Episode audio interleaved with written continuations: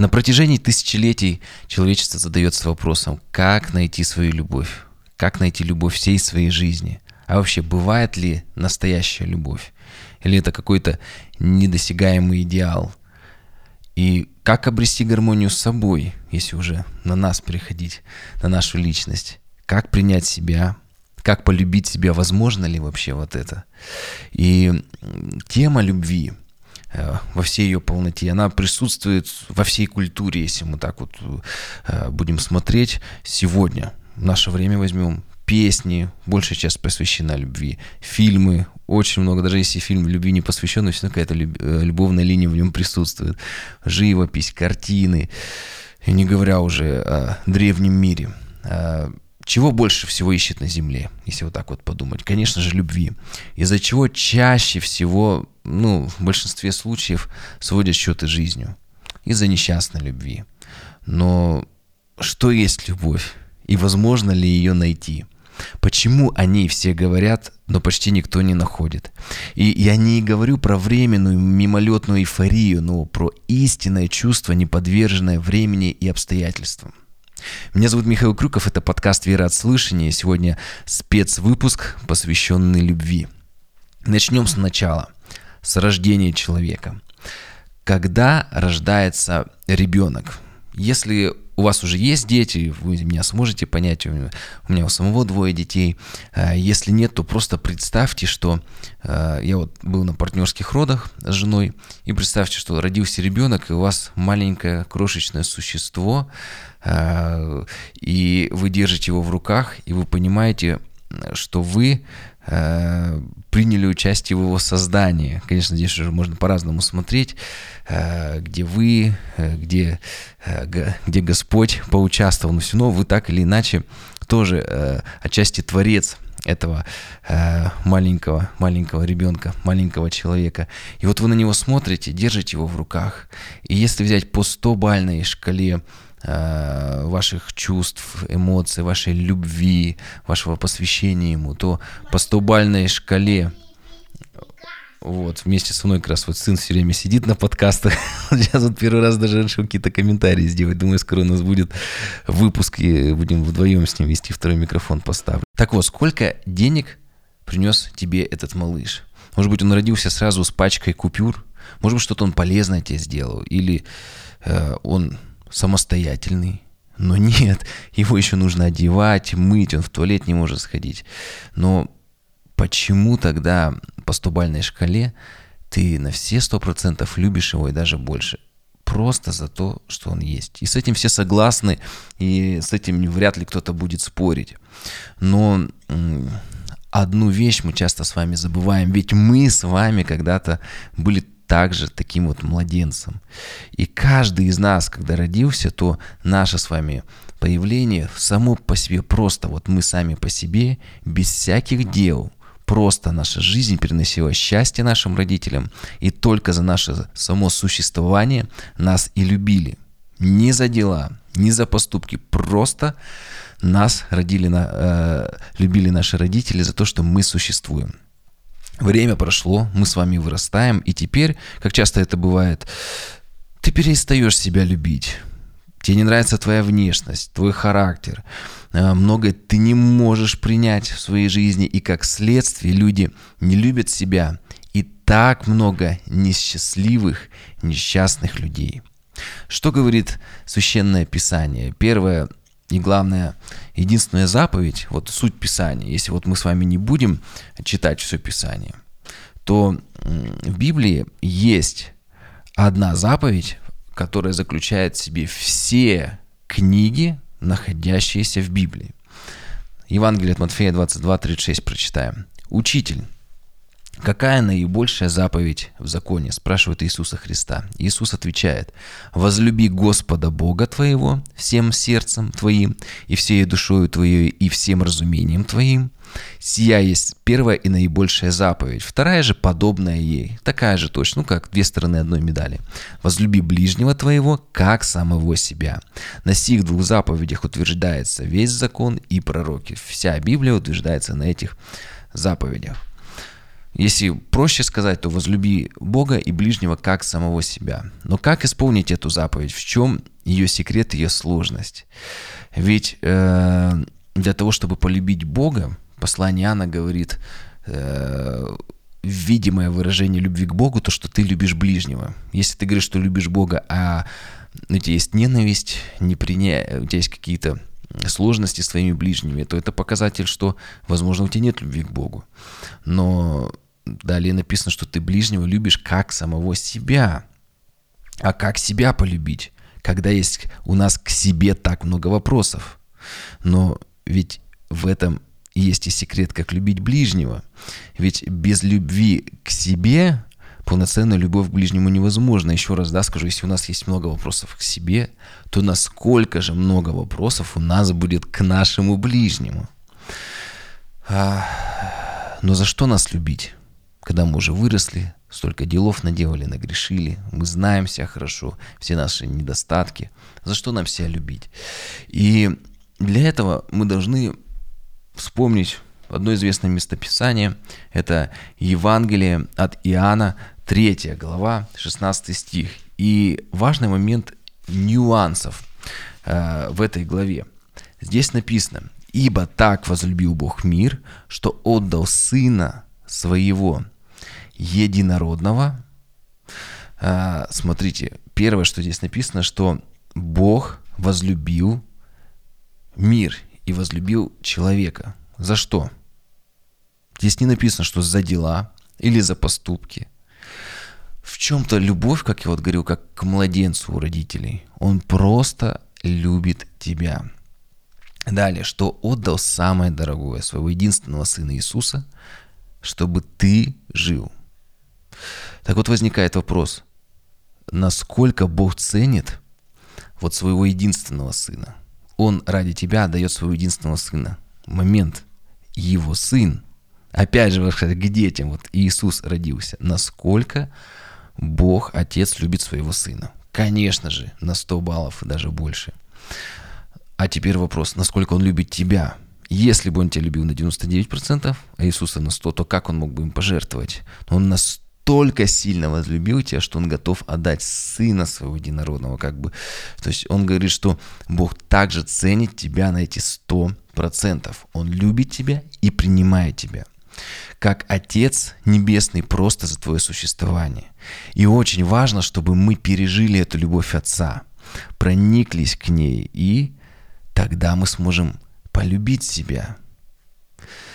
Когда мы понимаем, что нас любит не только родители, когда мы еще ничего не согрешили, понятно, что с родителями потом с возрастом начинаются сложные отношения, потому что у нас начинаются конфликты, к нам появляется много вопросов. Но написано, что Бог возлюбил нас, уже, соответственно, уже даже в сознательном возрасте, Он знает все наши поступки, при этом Он продолжает нас любить просто за наше существование. И когда ты начинаешь принимать любовь Небесного Отца, наполняться ей, то эта любовь, она переполняет тебя, и ты начинаешь любить своего ближнего – и далее, как уже последствия, также эту любовь ты отдаешь Богу. Смотрите, Тут важно очень богословие, поэтому некоторые скажут, ну, Михаил тут какие-то философию навел своих мыслей, а вот как же богословие, как же Писание? Бог не может любить нас, пока мы грешники, ведь у тьмы и у греха ничего общего нет со светом. Но вот смотрите, ответ он опять же кроется в Священном Писании. Первое послание Иоанна, 4 глава, 10 стих. И там написано, что в том любовь, что не мы возлюбили Бога, но Он возлюбил нас и послал Сына Своего в милостивление за грехи наши. То есть получается, что Бог первый возлюбил нас. Он не ответил своей любовью на наши поступки, но Он возлюбил нас сначала и послал Сына Своего. И после этого мы уже ответили на Его любовь. Да, мы с вами грешные и несовершенные, но Бог нас полюбил не за наши грехи. Это важный момент. Не за наши грехи, но вопреки им. И поэтому Он хочет нас спасти. Он нас хочет спасти не потому, что мы грешные, плохие, несовершенные, но Он хочет вопреки этому спасти, и Он хочет от этого нас спасти. Вот смотрите, что делает родитель, если его единственный ребенок, предположим, попадает в тюрьму за страшное преступление, и суд назначает а, либо залог, ну, в условный 1 миллион долларов, или длительное тюремное заключение. Все-таки родители в большинстве случаев они, не задумываясь, продадут все, наберут долгов, кредитов, обналичат все кредитные карты, занимают кучу денег, сделают все, чтобы собрать эту сумму и вытащить своего любимого ребенка, спасти своего единственного ребенка. Но возникает, зачем? Пусть он сидит в тюрьме, он же заслужил наказание, пусть он сидит. Но они любят его и хотят внести залог вопреки его поступку, вопреки его несовершенству. Потому что любовь покрывает множество грехов. И они любят своего сына не за его грехи, а за то, что он есть, за то, что просто он их сын. Здесь важна корректировка. Конечно же, земные родители несовершенны. И много есть примеров, когда много боли, и дети родителям доставляют, и родители детям.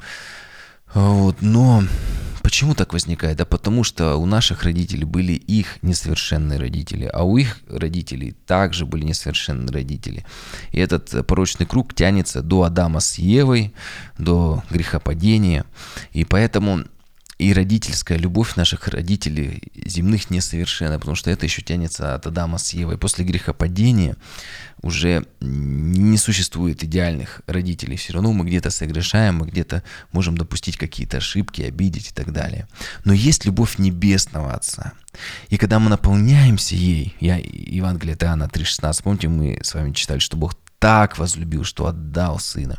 Когда мы наполняемся ей, то мы сможем не только себя полюбить и своих ближних, но также и родителям воздать э, этой любовью. И послание, первое послание Иоанна 4.10, давайте еще раз прочитаем. «В том любовь, что не мы возлюбили Бога, не мы с вами возлюбили Бога, но Он возлюбил нас и послал Сына Своего в умилостивление за грехи наши. То есть Он нас возлюбил вопреки тому, что мы несовершенны и грешны, и поэтому послал Своего единственного Сына за грехи наши. Получается, что Бог любит нас, как Небесный Отец, тебя любит и меня любит. Но есть здесь важный момент, только одно условие – чтобы мы приняли с вами любовь. Евангелие от Иоанна 3,16 написано, что Он так возлюбил нас, что дал Сына Своего Единородного, и здесь ключевой момент, дабы каждый верующий в Него не погиб, но имел жизнь вечную, то есть был спасен. И он здесь говорит, что я протягиваю свою руку, хочу, чтобы ты был спасен, но только единственное, что нужно сделать, это поверить. Это, знаете, подобно тому, как если вернемся к истории, к истории, когда залог запросили за сына у родителей. Подобно тому, как адвокат приходит э, к осужденному сыну и задает вопрос, за вас э, хотят ваши родители внести залог миллион долларов. Будете подписывать документ, что вы согласны?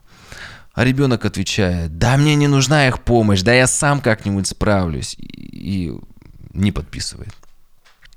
И вот этот важный момент, что наш выбор заключается в том, что мы готовы принять руку Бога и спастись. Или мы будем сами пытаться справиться э, со всеми своими грехами, пытаться как-то примириться с собой, найти гармонию с собой, попытаться как-то созидать свои семьи, отношения с родителями и детьми но это невозможно в совершенстве сделать.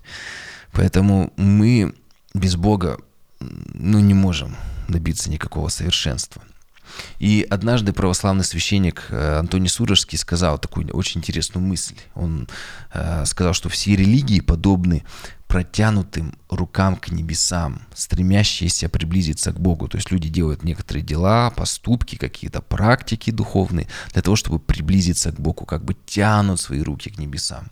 И отличие христианства в том, что Бог сам с небес протягивает свою руку и предлагает спасение в Иисусе Христе. Для этого необходимо всего лишь поверить Его, принять Голговскую жертву Иисуса Христа, что Он, вопреки тому, что ты грешный, Он полюбил тебя и отдал Сына Своего, чтобы Он пострадал за твои грехи.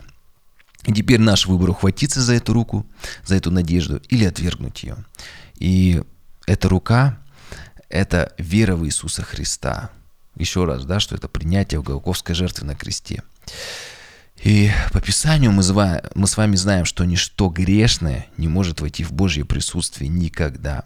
Поэтому Иисус Христос и пришел не для того, чтобы спасти нас во грехах, это очень важно, но чтобы спасти нас от грехов. В Библии написано, что Он пришел крестить огнем, и огонь э, поедающий, огонь очистительный, Он как бы очищает нас от всех грехов, Он спасает нас, делает нас чистыми, святыми. И здесь бы я хотел бы, наверное, вернуться к сравнению отношения вот человека с Богом, как отношения в семье. Об этом часто в Писании сравнивает. И вот представьте такой момент в семье, что сын приходит к отцу. И представьте, что вы как родители, к вам приходит вот ваш ребенок. И чего больше всего хочет э, родитель? Конечно, он хочет две вещи. А, я не буду говорить по приоритетности, он просто две вещи. Первое, э, он говорит, возлюби себя. То есть что он подразумевает? Что не делай себе зла, не э, играй в опасные игры, где ты можешь себе повредить. А ты хочешь, чтобы твой ребенок э, не употреблял наркотики, не разрушал свою жизнь. Говорит, люби себя. А, хочешь, чтобы получил достойное образование, чтобы у него была счастливая, крепкая семья и так далее, и так далее. Чтобы у него гармония была внутри, принятие себя. Чтобы ребенок не ненавидел себя, но любил себя. А, чтобы у него была счастливая жизнь. Каждый родитель хочет счастья для своих детей. И второй момент, родитель хочет, чтобы его ребенок любил родителя. То есть, если приходит сын, и ты хочешь, чтобы он также любил себя. Но если ребенок, например, ко мне сын или дочь придет и скажет, я люблю тебя, ну или к вам, то это приятно слышать такие слова. Но вопрос, а как это слово станет плотью, как это слово может реализоваться. И от слов важно переходить к делу, как проявляется любовь. Например, родитель говорит, иди, отец, сыну или мать дочери, вот, иди приберись в комнате. Или отец говорит, слушай, сын, слушайся маму. Если ты меня любишь, слушайся маму.